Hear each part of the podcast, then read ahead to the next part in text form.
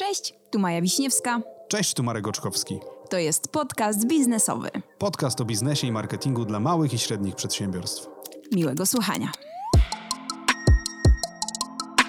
Cześć, z tej strony Marek, a to jest kolejny odcinek podcastu biznesowego. Tym razem goszczę w Trójmieście, a konkretnie w Sopocie, u Marcina Szczura w Blue Media.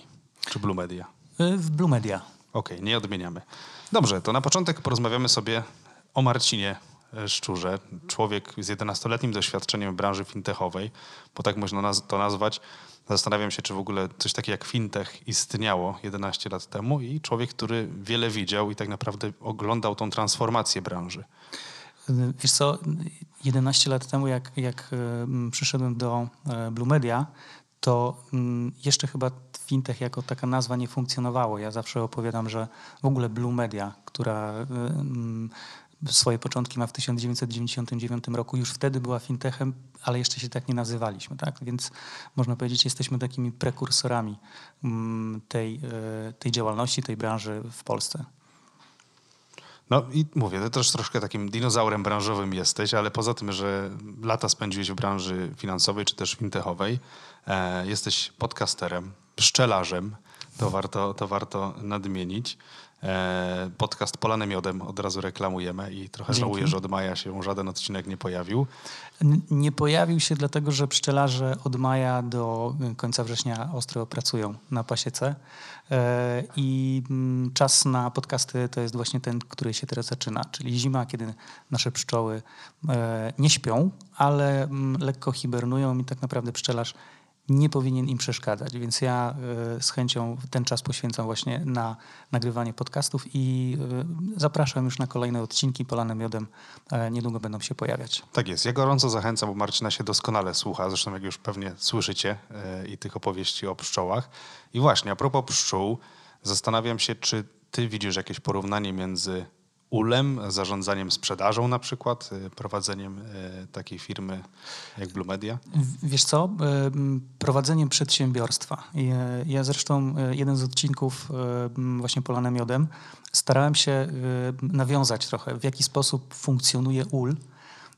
A ul to dla mnie perfekcyjnie działające przedsiębiorstwo. Tam każda pszczoła ma swoją rolę, odpowiedzialna jest za zrealizowanie konkretnych zadań.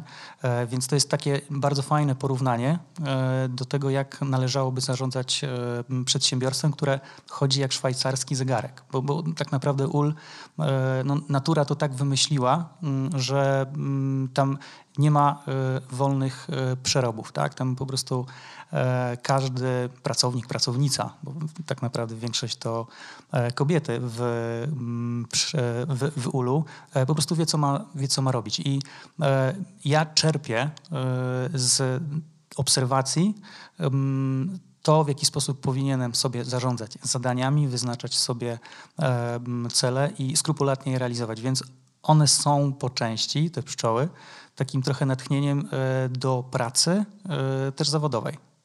Tak jest. No, pszczoły mogą być inspiracją, dlatego szczególnie zachęcam do słuchania kolejnych odcinków i e, gdzieś tam też będziemy pewnie poszukiwali takich inspiracji dla, dla naszej pracy, dla pracy każdego, kto słucha też podcastu e, biznesowego.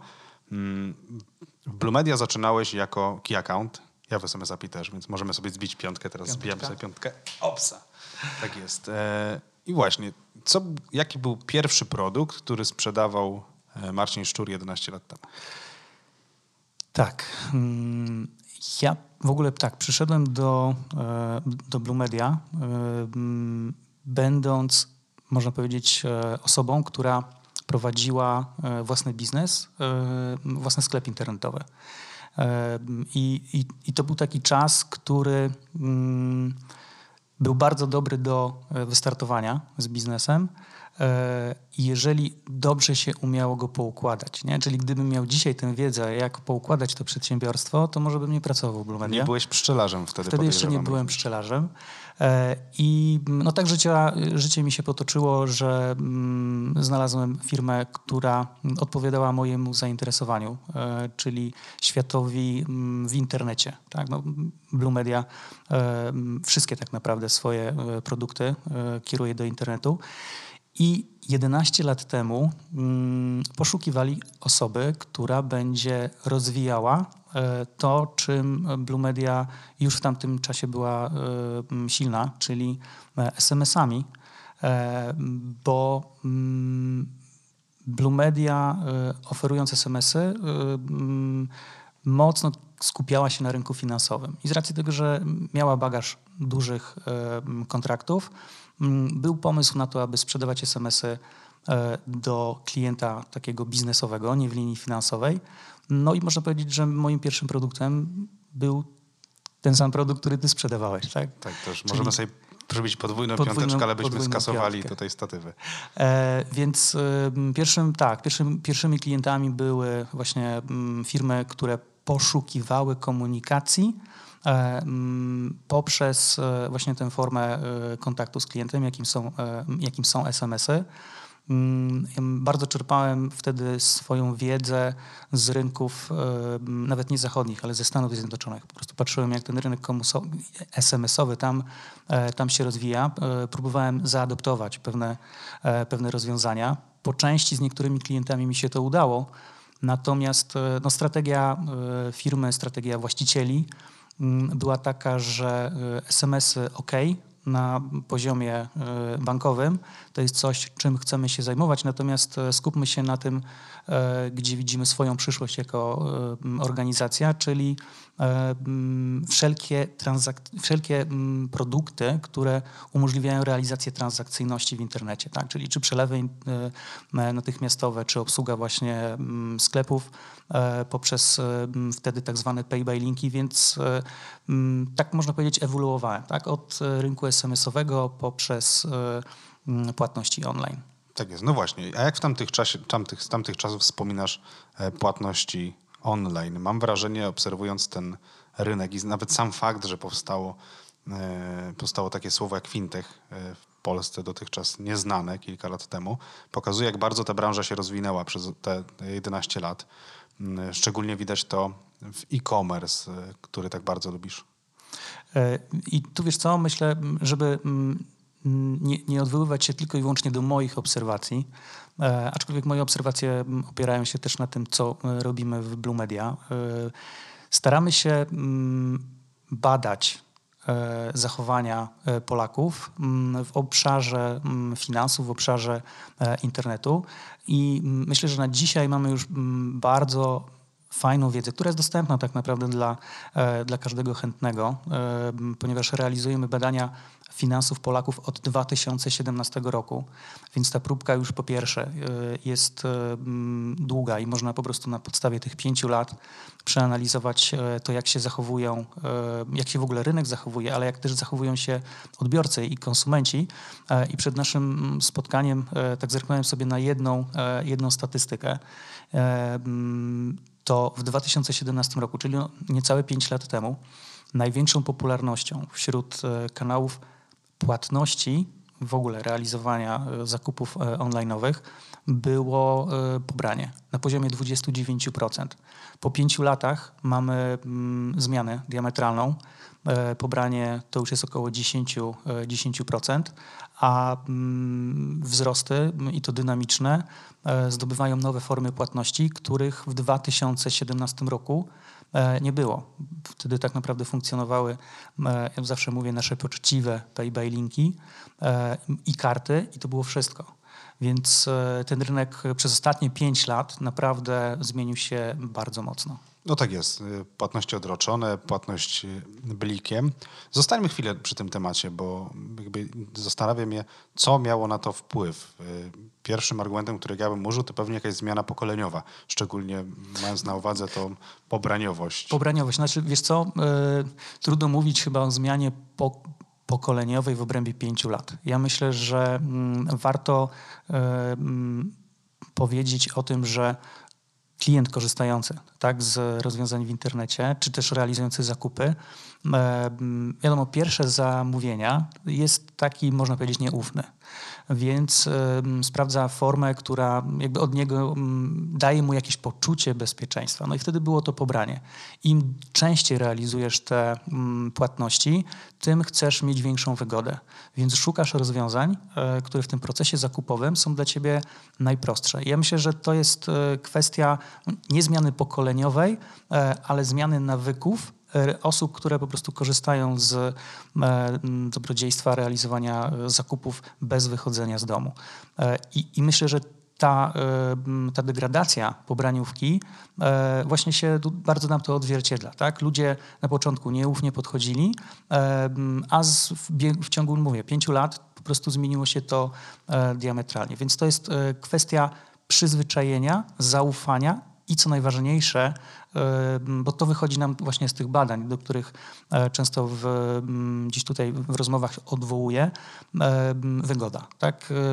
Klienci po prostu poszukują w procesie zakupów e, wygody i to nie tylko przy płatności, tak? ale przy procesie całej ścieżki klienta, e, więc o tym ludzie, którzy myślą o tym, żeby uruchomić biznes online, czy już też ci, którzy go prowadzą, e, powinni sobie stawiać to za e, priorytet numer jeden. Tak? Mój klient musi mieć możliwość realizacji płatności, zamówienia bardzo wygodnie. Tak jest. Ja też z obserwacji e-commerce zauważam, że jednym z takich wąskich gardeł niestety jest nadal wybór wygodnych metod płatności w wielu sklepach internetowych, więc na to warto zwrócić uwagę.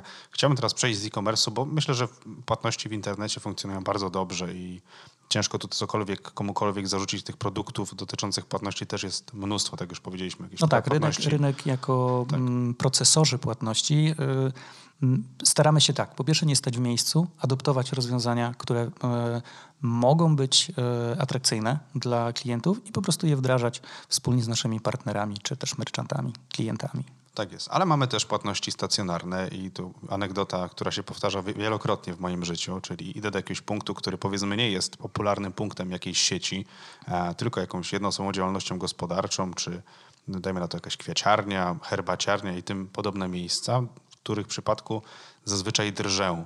Zastanawiam się, czy mam w portfelu gotówkę, czy aby tam zostanę obsłużony e, jakimikolwiek płatnościami, które nie potrzebują e, gotówki. I no, zdarza się tak, że e, tą gotówkę muszę mieć, przepraszam panią, muszę przejść do bankomatu, za chwilę wrócę i pani zapłacę. Z czego to wynika? Ten, z braku edukacji? Ja, mm, wiesz co, znaczy ja się spotykam, tak, e, to, to mm, można powiedzieć, że mm, nie wiem, w ostatnim pół roku może spotkałem dwa takie punkty.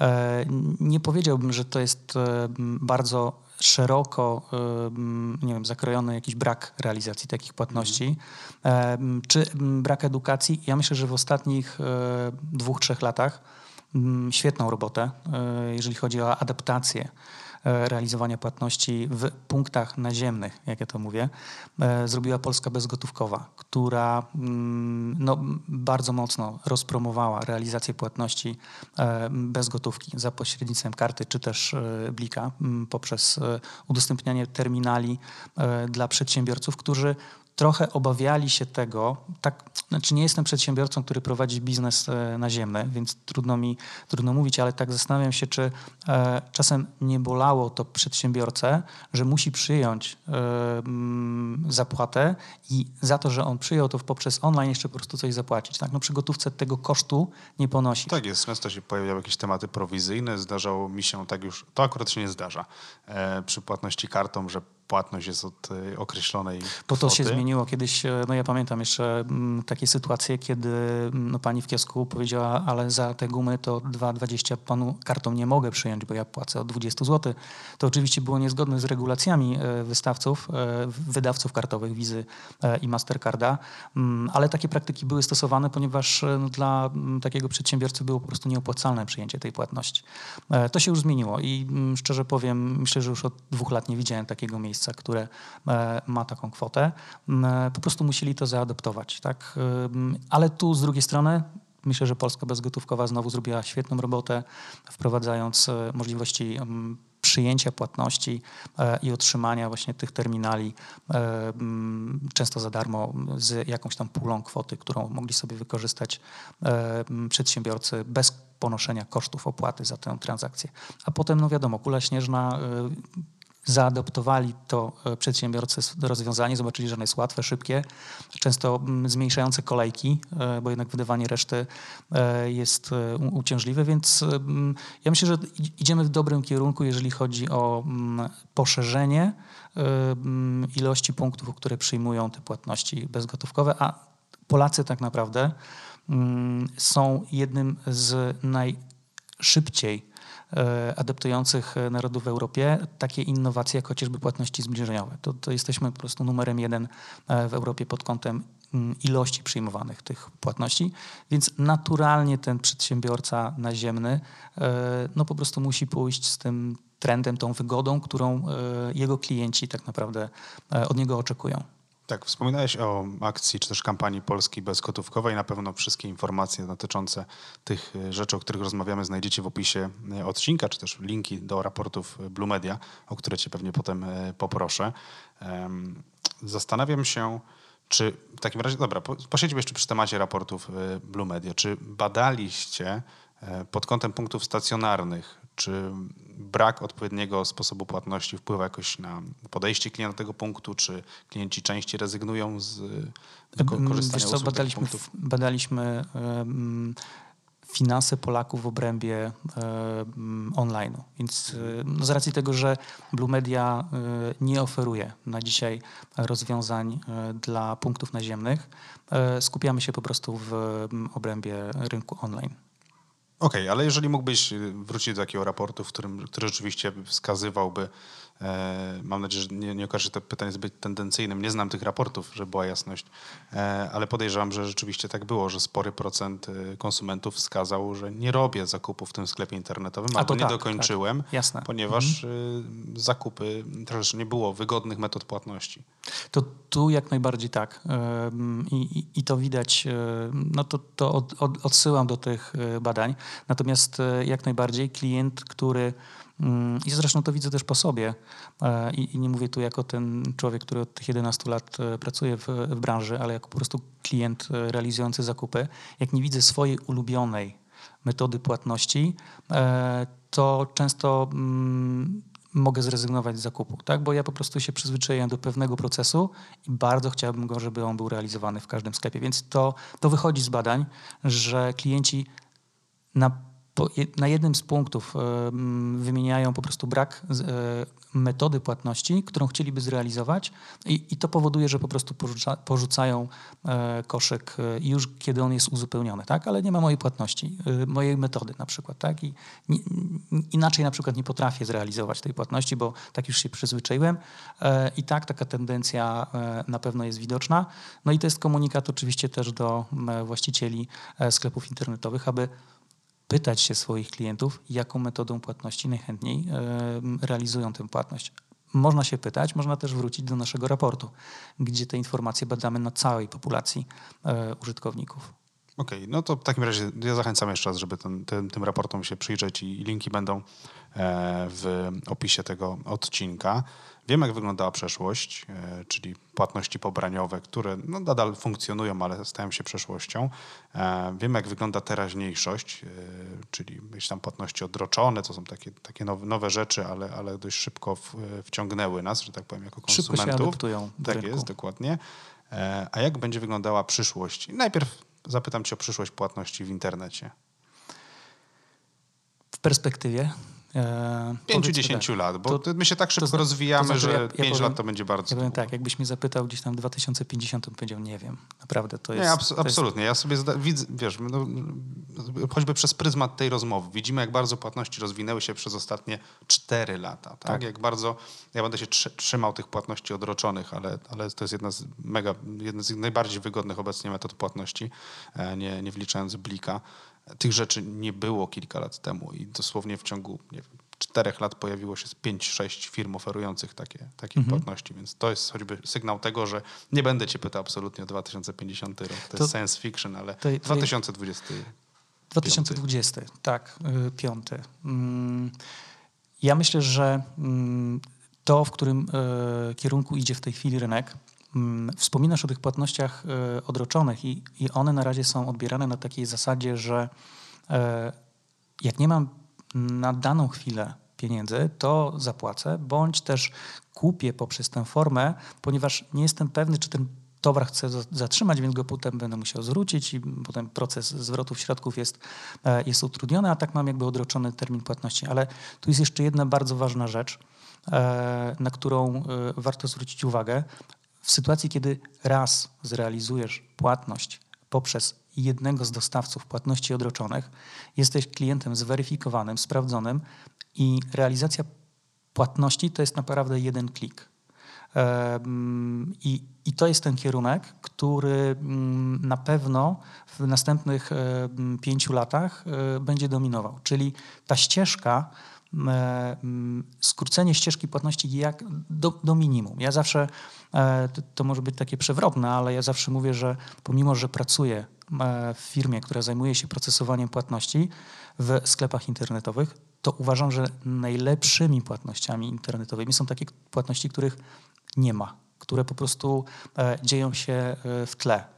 E, I tak właśnie wygląda proces realizowania płatności w płatnościach odroczonych przy zweryfikowanym, jeszcze raz powtarzam, użytkowniku. Tak, dlatego ja powiedziałem, że uważam je za jedne z najwygodniejszych. Tak, one są, Przetestowałem one są, kilku tak, one są wygodne i są mega wygodne. I drugą, drugą taką kategorią, według mnie, są e, płatności poprzez e, portfele elektroniczne tak dużych wystawców jak Google Pay czy też Apple Pay. Ja jestem użytkownikiem serwis, znaczy systemu iOS-a na telefonie komórkowym i e, no, większość płatności, w ogóle większość zakupów w tej chwili robię na, na telefonie i tak przyzwyczaiłem się do tego procesu, bo on ode mnie wymaga jedynie przyłożenia palca do telefonu i płatność jest zrealizowana. Ponieważ karta jest pod spodem, ona jest zapisana, ona jest bezpieczna. E, przy procesowaniu płatności kartowej wiem, jako użytkownik, że mam możliwość chargebacku, czyli w sytuacji, kiedy ktoś mi tam, e, wiadomo, nie dostarczy odpowiedniej usługi czy też towaru, to ja nie będę się z nim procesował o, e, o to, tylko wystawiam pro, pro, próbę zwrotu środków do mojego banku. Więc przyszłość w obrębie prostoty, ale też e, właśnie tego bezpieczeństwa. Czyli jakbym miał postawić na e, takie dwa właśnie e, koniki, to proces w płatnościach odroczonych i proces poprzez portfele elektroniczne typu Google Pay, Apple Pay, bo to jest bardzo wygodne. To pociągnę cię za język w takim razie jako przedstawiciela procesora Proszę płatności. Bardzo. Wydaje się, że to będzie dla was wyzwanie spore. Mm, wiesz co, to, to było wyzwanie dwa lata temu, e, żeby mm, dostosować nasze procesy, integracje z mm, tymi dostawcami portfeli elektronicznych. Bo czym jest tak naprawdę Google Pay i Apple Pay? To są, można powiedzieć, takie nakładki na e, proces kartowy. Jeżeli e, właściciel sklepu internetowego ma karty aktywne, E, to może prosić swojego dostawcę o aktywację mm, e, GPay'a czy też Apple Pay'a. I teraz e, wyzwaniem była na pewno integracja systemów pomiędzy Google Payem, Blue Media, a naszym klientem, czyli zintegrowanie tych rozwiązań e, w popularne pluginy e, typu e, WooCommerce czy też Presta, Magento i my to zrealizowaliśmy i powiem, że te dwa lata temu, jak to można powiedzieć pojawiało się na rynku, to, to nie było łatwe. Nie było łatwe, znaczy tak, z naszej strony technologicznie było łatwe do wdrożenia, natomiast ze strony uruchomienia tego w sklepie, wymagania Google Pay'a były dosyć spore. Tam trzeba było zakładać konto deweloperskie. No, były po prostu e, utrudnione e, procesy. To się udało zmienić. To się udało zmienić wspólnie też we współpracy z Google. Pamiętam taką jedną wizytę, gdzie po prostu przyjechali do nas i żeśmy po prostu się warsztatowali, jak to udostępnić, żeby to było powszechnie dostępne. Więc no, podstawą było prostota wdrożenia. I to się w Google udało. Natomiast jeżeli chodzi o Apple Pay, to tak, to jest na pewno wyzwanie. Apple Pay Mm, jest takim środowiskiem trochę no, zamkniętym, nie, nie lubi się otwierać za bardzo, e, więc tam trzeba troszeczkę się pogimnastykować, e, żeby uruchomić te płatności, ale znowu to jest po stronie operatora, dostawcy płatności, e, żeby to tak skonstruować, żeby do tego naszego partnera nie wymagało jakiejś wiedzy ogromnej technologicznej. Więc staramy się te wyzwania realizować. Tak? Patrząc pod kątem tego, jak później będzie korzystał z tego ten klient docelowy, czy też nasz klient, nasz partner. Tak jest. I mając na uwadze właśnie na przykład dobro, dobro klienta i wracając do punktów naziemnych, e, jak to ładnie nazwałeś, tak wracamy z kosmosu na ziemię, czy też z e-commerce'u na ziemię, e, czy sklepy stacjonarne, usługi stacjonarne, inne, nie wiem, fryzjerzy, ktoś, kto prowadzi agencję ubezpieczeniową, wszystkie te miejsca, z którymi stykamy się głównie stacjonarnie, w którym kierunku one powinny patrzeć, e, przygotowując się do płatności przyszłości, jak będzie wyglądała płatność przyszłości w takich miejscach? Mhm. E, ja myślę, że mm, to jest e, taki kierunek, jaki zadział się w rynku taksówkarskim, tak? czyli to, co te standardy, które wyznaczył Uber, czyli korzystam z usługi i wychodzę z powiedzmy taksówki i płatność dzieje się po prostu w momencie zamknięcia drzwi. I, i to pod kątem placówek właśnie naziemnych tak jak wspomniałeś, e, nie wiem, fryzjerzy, czyli jest realizowana jakaś e, usługa. Dla mnie idealnym rozwiązaniem jest to, że idę do swojego barbera, siadam sobie po prostu na fotelu, mam już umówioną wizytę e, i w momencie, kiedy ja wychodzę, ta płatność po prostu się zadzieje sama. Ja oczywiście mam nad tym pewną kontrolę, mam nad tym kontrolę, bo oczywiście mogę to zatwierdzić, natomiast to jest ten kierunek, tak, żeby zmniejszyć to stanie przy kasie, które no, jest takim procesem, który no, jakby historycznie, mm, można powiedzieć, e, funkcjonuje dlatego, bo gdzie, gdzie, gdzieś trzeba było zapłacić. No teraz już e, e, technologia idzie tak do przodu, że klienta możemy zdefiniować na podstawie wielu danych. Tak? No pójdę trochę w science fiction, ale chociażby, nie wiem, poprzez tęczówkę oka, zresztą bardzo fajny przykład jest we Wrocławiu firmy, która po prostu już takie terminale... Warto wspomnieć jako jedyna na świecie chyba jedyna, tak, komercjalizuje ten produkt. Dokładnie tak, więc to, to jest ten kierunek. Oczywiście on jeszcze nie będzie dostępny standardowo, powiedzmy, nie wiem, w wielkogabarytowych sklepach spożywczych, ale są już koncepty, które po prostu w tym kierunku idą. Więc myślę, że właściciele placówek naziemnych powinni trochę popatrzeć na to, jak to się e, realizuje w świecie online i zaadoptować te, e, te, te, te światy.